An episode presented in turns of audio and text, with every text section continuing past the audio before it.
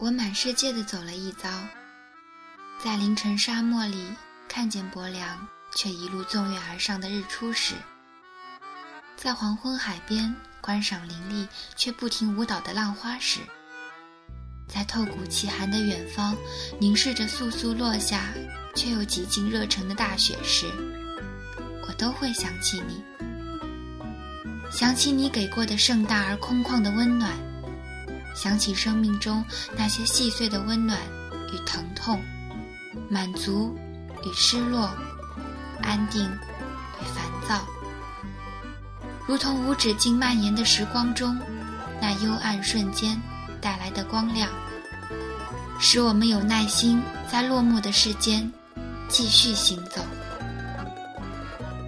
陆声电台，刻录我们共同走过的岁月。我是纽扣，我在陆生，与你相约。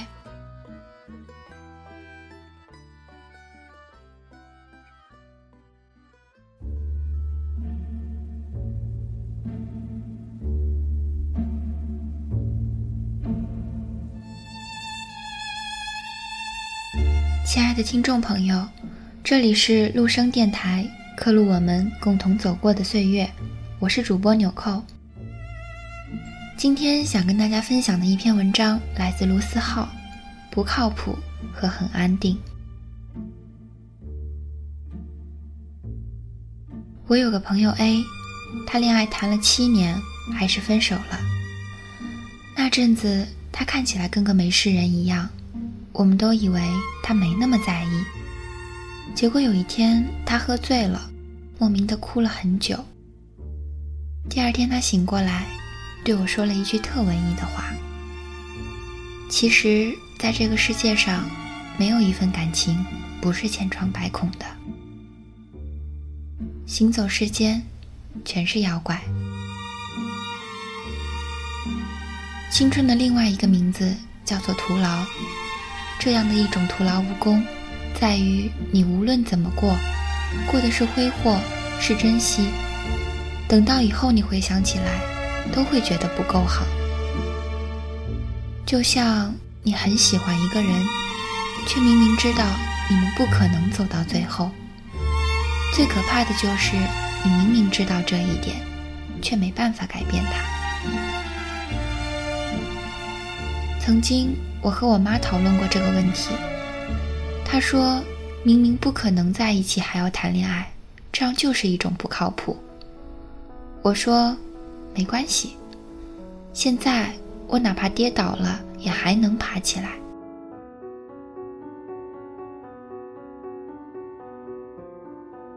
朋友 B 今天突然跟我聊起天来，他问我：“你将来是会选择一个你喜欢的，还是一个喜欢你的？”我想了很久，始终不知道应该怎么回答他。我本以为按照我的个性。一定会说选择一个我喜欢的，再加上一句“我从不怕爱错，只怕没爱过”之类的文艺的话，却没想到我踌躇了。选择一个我喜欢的，怕受伤，怕不靠谱；选择一个喜欢我的，很安稳，却又怕自己不甘心。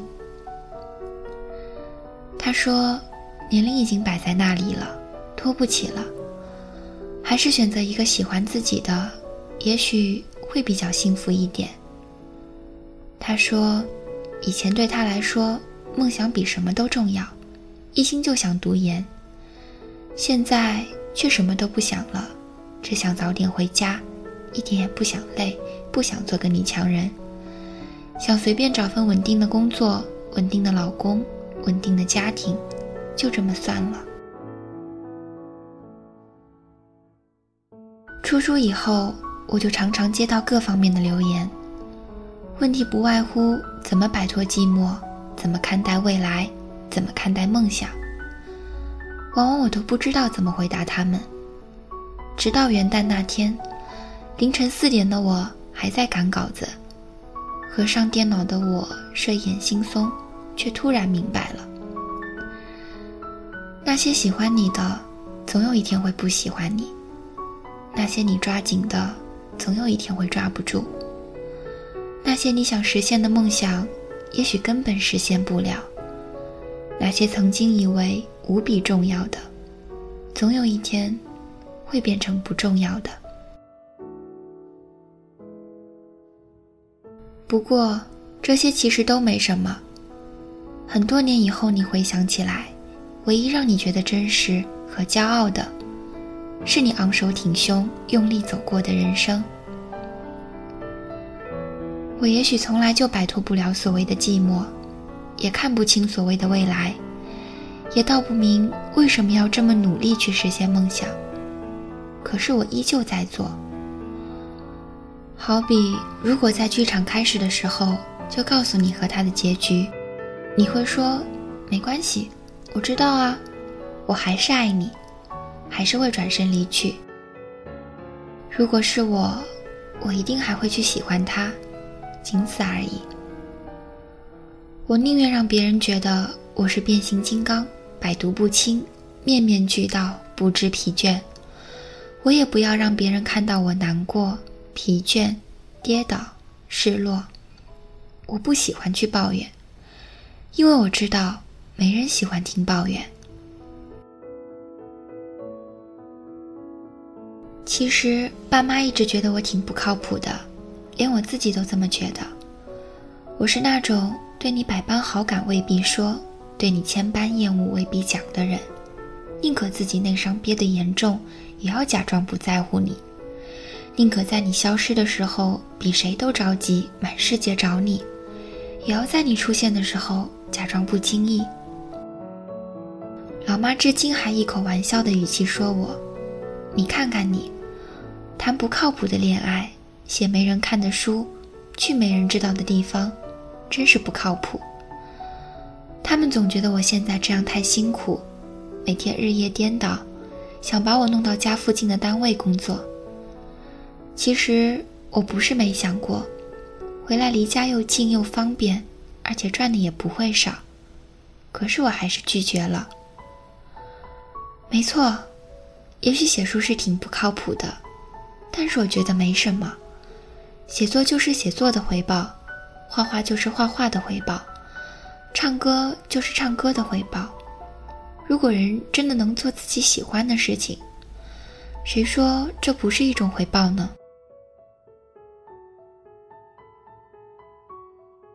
有时间我就每天花两个小时看书，没时间就睡前看二十分钟，周末的话可以看完整本书。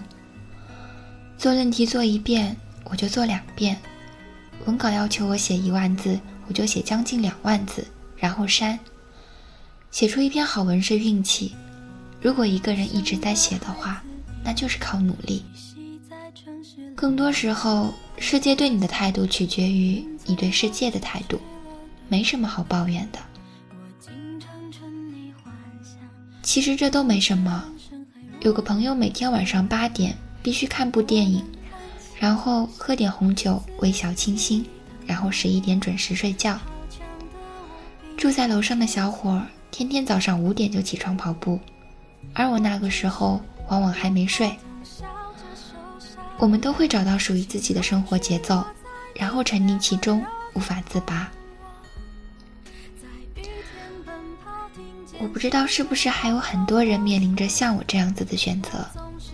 其实大多数时候，不管我们选择不靠谱还是很安稳，我们都面临着一个很重要的问题。这个问题归根结底是三个字：安全感。后来我才想明白了，与其担心未来，不如现在好好努力。这条路上，只有奋斗才能给你安全感。不要轻易把梦想寄托在某个人身上，也不要太在乎身旁的耳语。因为未来是你自己的，只有你自己能给自己最大的安全感。别忘了答应自己要做的事情，